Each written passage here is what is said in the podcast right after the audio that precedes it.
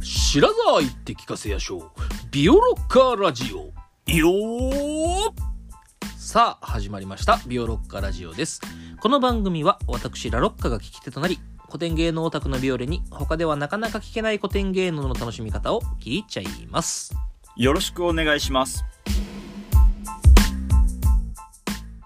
はい。年のせいですね。ですね。いやー、また、なんか今年早早いよいですよね。まだ受け入れきれてないんですよ。 去年も早かったけど、今年はもっと早いですね。やっぱりちょっと早くなってるらしいですそう、なんね。か地球がちょっとずつ早く回ってる説っていうのがあります。 いや、だってさ、今年さ、サンマ食べましたあ、秋なかったもんね。秋の味覚が全然なかったですよ。秋なかった。ねうん。いや、ちょっとね、怖いですよね。まあ、ビオロッカラジオとかけまして、今年と解きますと。そのそ心、の心は。 秋が来ないということでございまして。 やべ、あの、ごめん。ちょっと予想の10倍ぐらい面白か った。ということで、今回取り上げるのは鎌倉三大記はい。ということでですね。はい。鎌倉三大記でございます。はい。ぜ前回ちょっとそんな話もしましたが。 はい、しました、しました。あのーはい。ちょっと雑な進行で申し訳ないんですが。ええちょっと、うん。こんな感じでいきましょう、はい、始まってまテンポ感でいりました。ということで、はいはいえー鎌倉三大記、こちらジャンルはどうなる、何になるんでしょうだっけえっ、と、ジャンルはですね、文楽が初演で、うんそれから後に歌舞伎に移されたっていうーん、あ、文まあ楽、丸本物ですうんうんねうんうん。はい。。で、えっと、今回は、前回の予告でも少しお話したんですけど、はいあの、歌舞伎メインのお話になると思います。はい。まあ、そんな感じでちょっとご了承いただければなと思います。ほい。それでですね、はいえっと、とうとう、久しぶりの時代物でございます。あ、はい、はい。はい。あの、まあ、そんな、そんな渋い顔せずに、はいあの、ついてきてください。よわかりました。はい。ろしくお願いし時ます。代は物いで。すね。はい。はい。そう。そう、それで、あれですよね。こないだ一緒にいましたよね。そうですね。はい。 覚えてるあ一 応、一応、はい。見た、見あたのという事実は覚えてます。うん、はえっと、2023年11月の、はいえっと、吉礼顔見せ大歌舞伎で、うん歌舞伎座で、はい。鎌倉三大記、鬼怒川村環境の場が、えっと、上演されまして、はいまあ、そのお話も、えっと、逐一いろいろしていこうと思うんですけそうど、で今ここで聞く話かちょっとわかんないけど、どうでしたかね、ラロッあカ。のねなんか、全体的な感想を、はい。まあ、よくわかんなかったっていうのが正直なところですね。あの、うんうんはな話自体が、うん。あれなんでこの人やられたんだみたいなのとか、うんうんうん。あの、な、なんだなんだみたいなのが、ちょっと捉えきれないまま終わっちゃったっていうのが正直なところで、うんうん。あのーまあ、後で出てくるのかもしれないですけど、あの、い一個思ったのが、まあ、これ別に、はい。その内容とあんま関係ないんですけ ど、あのー殺された人うん。が、はけていくところが面白いなと思いました。それ、それ話そうと思ってたの。はそれ話そうと思ってたの面よ。白いなと思いましした、僕は。た。あれ、面白いよね。お、おそうやるんだ、っつって。え、それでいいのそうそうそうってねうん。それでいいのあれ、コロンブってスの卵だと思うけど。ん、いやいいならいいけど、まあいいかみたいなって思っておも面白いなと思っていや、そう、その話とかもぜひできればはないと思います。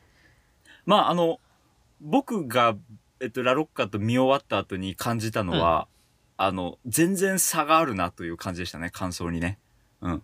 どういうことなんか僕はすっごい面白く見たんああーだけなど、るほどねうん、ラロッカはやっぱりこう、あれわかんないみたいな、なんかちょっと消化不良感があったかなとそうですね思よくっわて、かんなかったですね正うん直、うんまあ本当だったらね、この回を取った後に見に行くのが良かそうっねたのかもしれなそいんのだけど、方が理想ではあったけどまあまうん。あそれでもね、まあそれ、はそれでねお互いのスケジュールの問題もあったのは正直なとこだけど、でも一つ考えたのは、うんうんあの、やっぱり見てわかんない人の、えっと、なんていうの、意見っていうのも聞いてみたいなとうんう思んっうてさ、うんんうんそれこそ特に古典芸のオタク界隈ではよく言いますけど、うんあの、初見で見ることができるのって人生で一回きりなんだよね。そうねうん。で、その後何回も見ることはできるけど、最初に見れる、最初に何も知らずに見れるのは当たり前だけど、一回しか見れないので、そうねそう、ちょっとその感想をね、ラロッカからもらえれば今回はいいかなと思ってます。わかりましたはい。まあ、てなわけで、えっと、今回はそう、ちょっといろんな、ちょっとも、いつもより少し膨らませた話ができたらいいなというふうに思ってるんですけれども、まあ、あの、今日はいつも通り基本情報から参りましあょあう。そうですねはい。はいお願いしますえっと、まず作者からですね。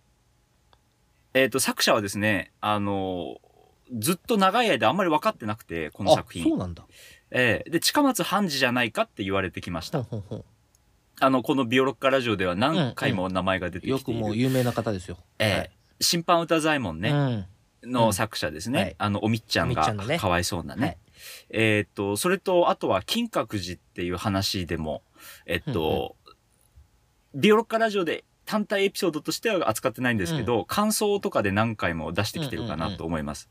桜の木に縛られた赤いお姫様っていうね、ああ赤い服を、振り袖を着たお姫様っていう。うん。それが雪舟の娘で、えっ、と、つま先で、その桜吹雪の散り積もったえー桜の絨毯にネズミの絵を描くと、ネズミが突然現れてきて、えーそれで縄を噛みちぎってくれるっていう、こう、奇跡が起きる話なんだけど、まあ、あの、そういうのとか、まあ、あるいは、伊賀越え道中すごろくとか、まあ、本当に名作をたくさん残した人ですね。で、えっと、この人と言われてきたんですけれども、最近の研究でですね、はいえっと、これが近松半次だけじゃなくて、合作だったってことがどうやら分かったみたいでへす。えはい。まあ、最近って言ってももう、えっと、それこそ4、50年ぐらい経つんじゃないかなと思うんですけほうどほ、まあね、あの、荘園が後で見るように18世紀なので、それと比べるとまあ最近っちゃ最近ですね。はい。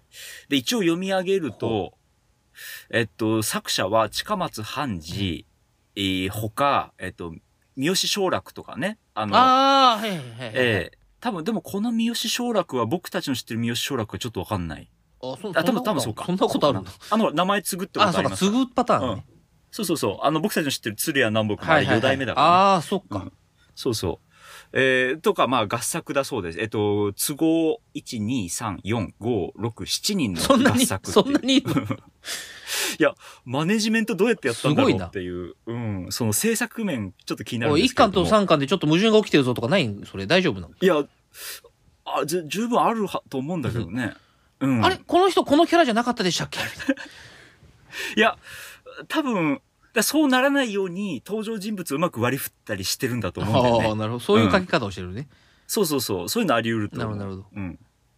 あの、ほら、えっと、菅原伝授手習い鏡も、そうじゃないですか。えっと、一応、あの、梅王丸、松王丸、はいはいは桜いはい丸の三つ子の話だけど、各段で親子の別れが三、三つ、うんうんうん三者三様で書かれてるはいんはいはいで、はいそこまで登場人物ががっつり関わるわけじゃない。はいはいはいはいあの、被るわけじゃないっていうところで、うまく、こう、マネジメントしてるわけだなよるほどね。なるほどうん。だから多分そういうのがいろいろ知恵はたくさん当時あったんだと思うんですよ。それこそ、あのね、この時代の文楽っていうのは、まあ、あの、近松半次の時代には限りがもう見えてきたとはいえうん、うんやっぱり一大エンターテインメント、お金がたくさん動くはいはいはいは業い界ですから、多分ね、そういうものをマネジメントをする人たちっていうのはかなり才能と、えっと、まあ、知識が、経験があった人たちなんじゃないかなとは思うんだよいやマネね。ージャーさんの方がむしろね、話聞いてみたいぐらいよね。ね、ちょっと興味あるよね。うん多分そういう研究とかもあるとは思うんだけれども、もし、ビオロッカーでご存知の方いたら、はいぜ教ひ、えてくださいお。聞かせください。はい。で、初演ですはいはいね。初演が、えっと、人形浄瑠璃が先で、えー1770年、ほう明和7年5月に大阪の武田新松座って読むのかなで、えっと、初演されました。うーん。それでね、だいぶ前だなこれがちょっと面白いんだけれども、歌舞伎の初演なんですよ。ほ歌舞伎の初演がですね、実は、この48年後、う。むちゃくちゃかかってるやん。を1818年文政1年はあ文政元年2月しかも江戸中村座っていうね、ほう。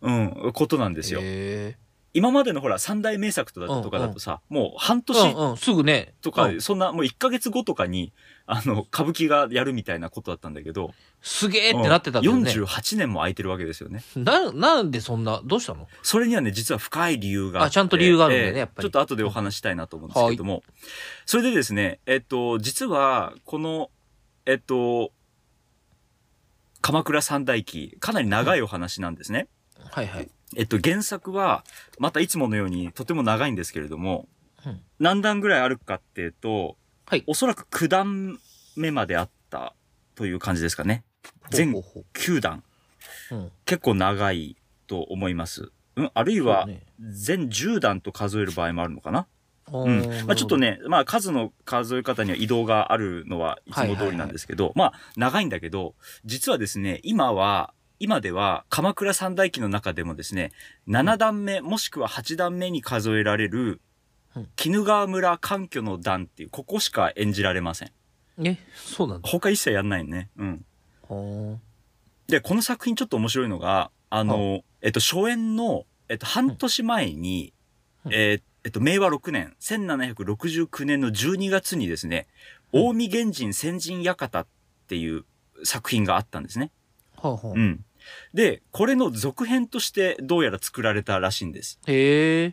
で、近江源氏先人館の方は、えっと、歌舞伎の中では、えっと、特に森綱陣屋っていう話が超有名で、うんこれは、あの、熊谷陣屋とかに匹敵するぐらい有名あーはいなはいはいはい首実験のお話なんですね。また。そう、またなんだけど。首実験好きだね、本 当に。まあ、実はそんなに多くないんだけど、首実験の話はね、やっぱサスペンス性があって、う。うんん、あの、盛り上がるるんだろうな。そうそうそう、ミステリー感があって、え結構、秀逸な作品が多いんで、代表作に数えられることが多いんだよね。うんなるほど、なるほど。で、この森綱陣屋がすごい面白いんだけど、それの続編としてね、えっと、タイトルは最初違ったんだけど、うんえっと、それとして初演されたらしいんです。へえ。ところが、まあ、この後からお話しするとある事情によって、えっと、上演禁止の浮き目に遭いまして、あらら。そう。だなかなかずっと手をつけられなかったんですね。うん。で、それで、まあ、48年ぐらい経ってですよ。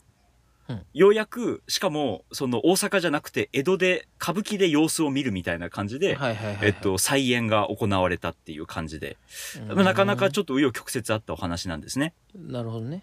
どうして上演禁止になったかっていうお話はまたちょっと後でしてもいいかなと思うんだけど、はい。その前にちょっとだけ、えっと、この作品の外部のお話から少しだけしていこうと思うんですが、はいこの、お、鬼怒川村環境の段、環境って、あの、えっと、門構えに木って書いて、環ね。ああ、はいはいはいはうんい。寂しいって読むかな読まないか。うんうん。うんに、えっと、居っていうのは、あの、住居の居。はいはいはい。だから、鬼怒川村というところの、えっと、まあ、ぽつりとある一軒家のお話ってことなんだけど、まあ、通称、鬼怒川村とも言われる、この作品なんですけど、実はこれね、あの、三姫のうちの一つなんですね。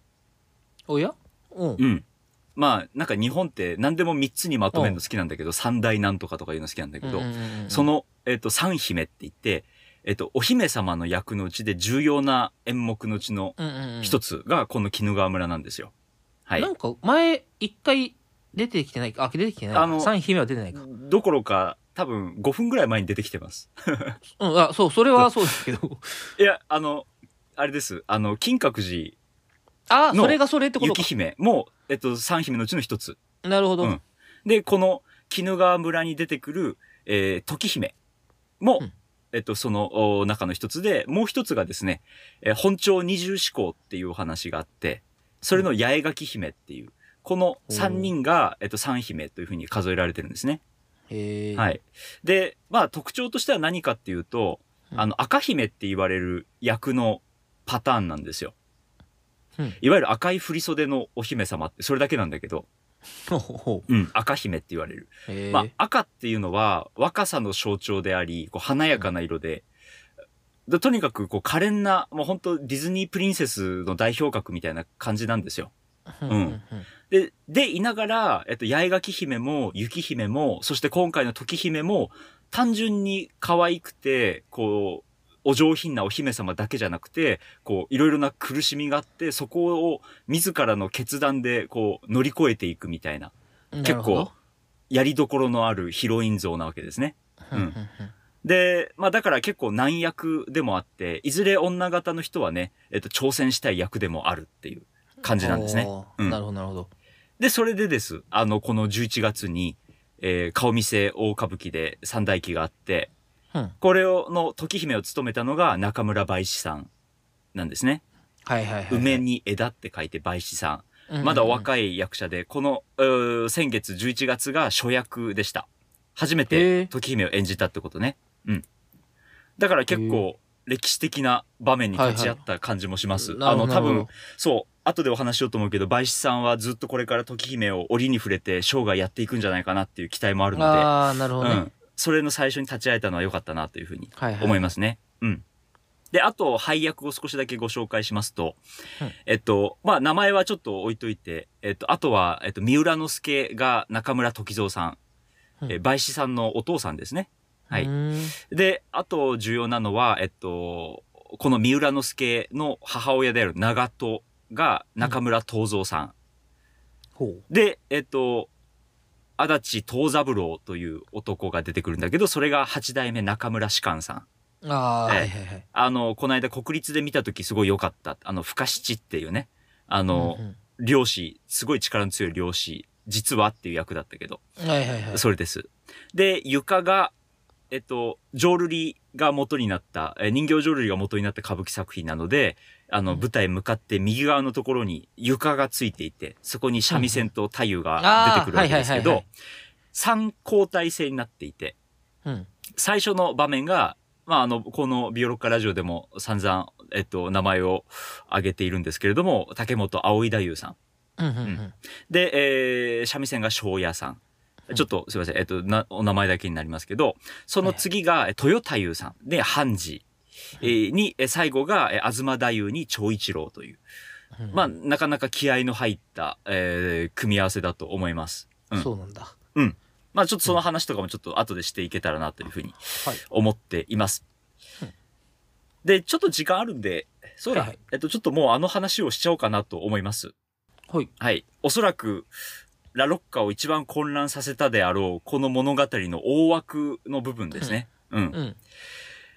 えっとですね、この鎌倉三大記というお話は、うんまあタイトルにある通り、鎌倉時代のお話です。はいはうい。ん。えっと、もっと厳密に言うと、鎌倉時代後期ですね。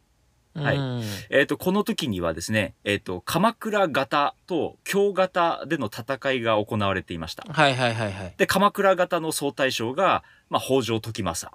うん皆さんご存知だと思います。うん。うんで、えー京方、京都にいる方が、えっと、源頼家っていう、うーんまあ、源氏の人がいたらしいんですね。うん。うん僕ちょっとここまで来ると全然わかんないんだけど、うんうんおまあ、その争いがあって、で、はい坂本城というところをめぐって、えー戦争が繰り広げられていました。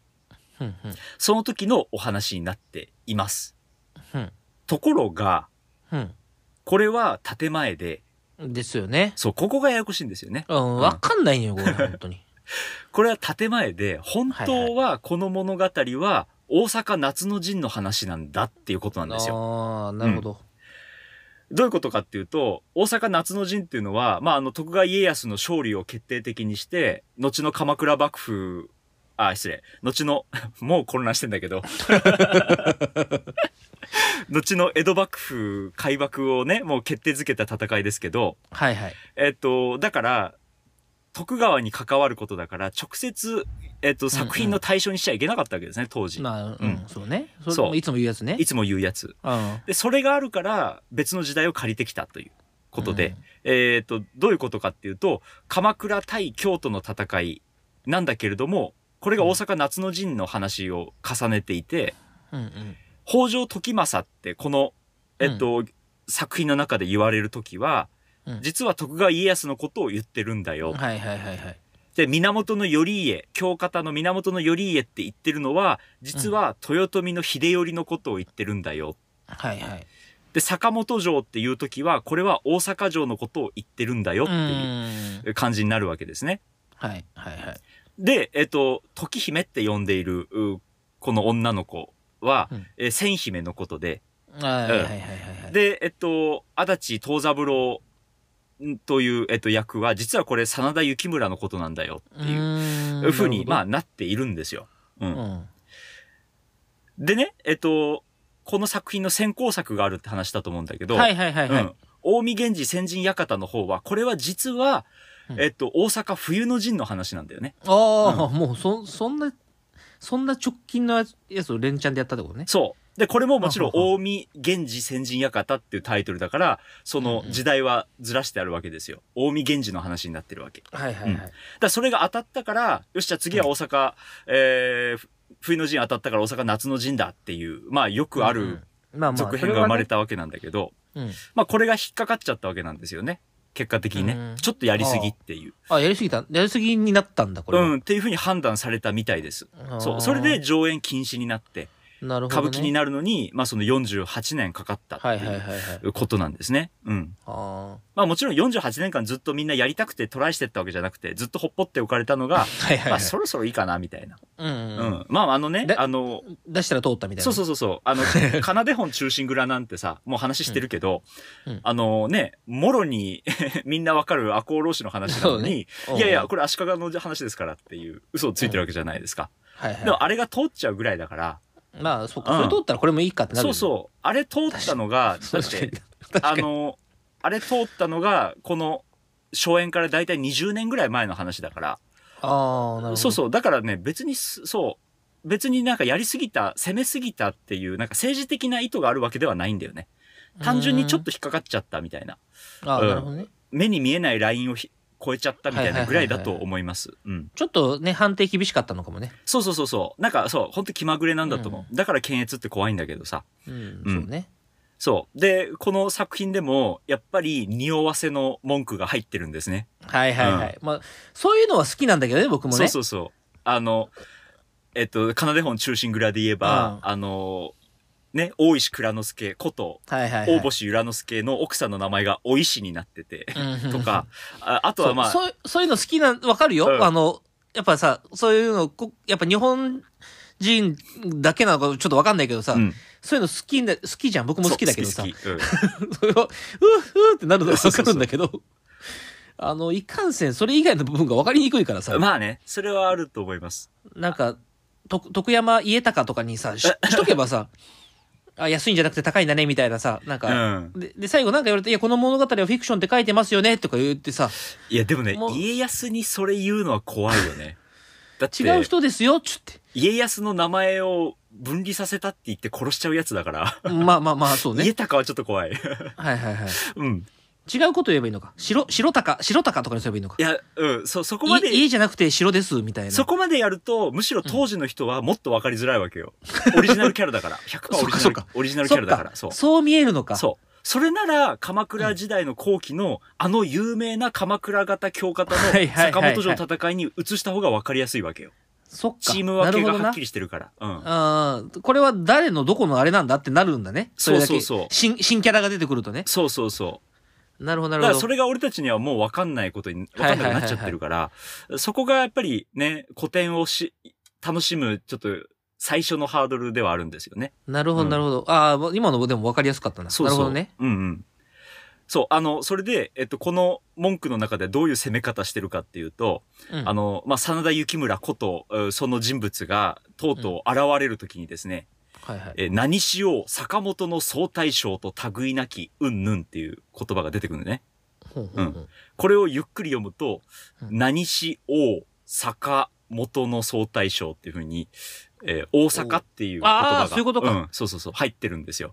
うんはいはいはいはい。まあ、こういうとこころで匂わせるっていうことをやってるのね。なるほど、なるほど。そう。で、あと、俺今回調べて、あ、なるほどと思ったんだけど、うんあの、その京方のね、実際の史実の方の京方うんうんうんうのん総大将が源頼家で、うん。で、大阪夏の陣の時の大阪城のトップが豊臣の秀頼で、頼って字が一緒なんですよね。ああ、本当だ。ううんんうん。だからこれよく見つけてきたなと思って。なるほどね。で、しかもほら、あの、そ徳川れで寄せてるんだ。それで徳川側じゃないじゃん、この人物ね。反対側だから、この人物はちょっと名前似てても、多分徳川側は怒んないっていうはいはいはいはい算段もあったんじゃないかなって勝手に邪推してん だけど。なるほどなるほどそう。いや、こういうの見つけてくんのうまいなって、まあいつも思いますね。うん。だから、より家がさ、家ついてるから、徳川にとかにしたら、お、お前、家、これあれじゃないよとかなるってことね。そうそうそうそう。なりうるっていうかその危険性はあったと思う。うん。なるほど、なるほど。だからこういうところで、だなおさら当時の見物の人たちは、えー、ね、馴染みが増したんじゃないかなという気もするんだけれども。なるほど、なるほど。はい。まあそんなわけです。で、えっと、まあはっきり言っちゃうと、この物語の中でそれを知っておく必要があるかどうかっていう話なんですよね。ほううん。まあちょっとこれは、ビオロッカラジオこれからこのエピソードをちょっとしばらくやっていく中で、最終的に二人で決断していき、結論を出せればなと思うんだけど、うんうん。多分ね、俺の意見としては知らなくてもいいんじゃないかなって気もするんだよね。ああ、うん。なるほど。まあ、と、というのも俺自身があんまりこの戦国時代に興味ないのもあって、はいはいはい。うん。だから別にし実際どうだったかっていうことを重ね合わせることで旨味が出てくるともあんま思えないんだよね。うんさっき言ったように、この物語は、その徳川対豊臣の戦いがどうのこうのじゃなくて、やっぱりその、時姫というお姫様が、どういう苦境に立たされて、それを乗り越えようとしていくかみたいな話に結構フォーカスがされてるので、はいはいはい。まあだから、知らなくてもわかるかなっていう感じはしますね。うん。なるほど。まあそんなところでございます。なるほどなるほど。ということで、今回はじゃあこれぐらいって感じで、ですかね。そうですね。今回はここまでにして、えっと、次回からゆっくり、えっと、あらすじとか、えーうんの話を、実際にね、見た感想なんかも交えはいはいはていお話ししていけたらと。で、また実際最近の上演ではカットされる部分とかも少し話したり、えー付け足したりしながら、まあ不思議な話だけど、なんで鎌倉三大記ってこんな長いお話の一場面だけが今も残ってんのかっていう、ああ、そうね。うん。謎に迫っていけたらなと。僕自身も明確な答えはないんだけおど、ーあうんやっぱりこの、これ見たいからこの作品やり、残しときたいよね、みたいなのは多分あったはずなんだよね。はいはいはいはい。まあ、それをちょっとできたらなというふうに思っておりなまるすほどなる。はい。わかりました。ありがとうございます。ということで、今回はそろそろお時間です。ビオロッカラジオ、ツイッター、改め X もございます。今回の話の追加情報なども、つい、あ、えーポストしていきますので、ぜひ、ビオロッカラジオで検索をしてみてください。はいまた、ペイング質問箱もございます。番組を聞いてのご質問、ご感想をお寄せください。それでは、また次回。さよなら。さようなら。